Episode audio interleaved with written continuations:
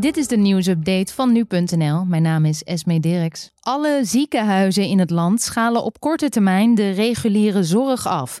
Dit is nodig om ruimte te creëren voor de zorg voor coronapatiënten. Dat kondigde Ernst Kuipers aan. De voorzitter van het landelijk netwerk acute zorg is dat.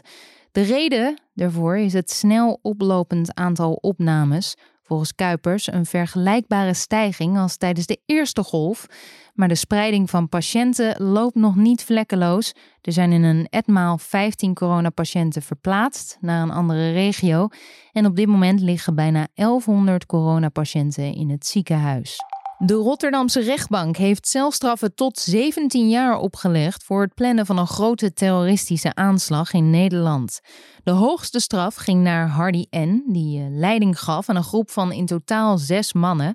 Vier van hen werden in tweeduizend achttien opgepakt op een vakantiepark in Weert, dankzij undercoveragenten en na een tip van de A I V D.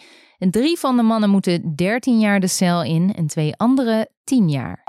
Het aantal positieve coronatests in Duitsland is met meer dan vierduizend gevallen gestegen.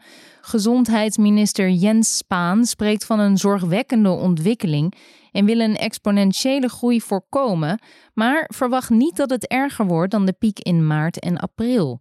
Volgens Spahn doen de autoriteiten in Berlijn het goed door het sociale verkeer te beperken, maar hij is kritisch op de, wat hij noemt, onwetendheid van de burger.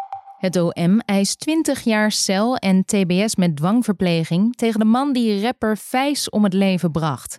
De zesentwintigjarige Rotterdammer Silvano M. zou hem en zijn broer na een caféruzie hebben neergeschoten op straat. En daarbij kwam Fijs om het leven en raakte zijn broer gewond. Volgens het O M is er genoeg bewijs tegen hem, omdat veel getuigen zeggen dat ze hem die nacht hebben zien schieten. Of de rechtbank daar ook zo over denkt zal blijken op tweeëntwintig oktober, want dan is de uitspraak. Na de oproep van premier Rutte om thuis te werken is het minder druk op de Nederlandse wegen. Dat blijkt uit cijfers van Rijkswaterstaat.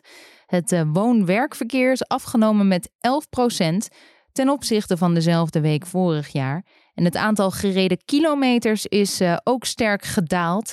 Die verandering is te zien in zowel de spitsuren als overdag. Maar het vrachtverkeer neemt wel toe. Dit was de nieuwsupdate van nu punt n l.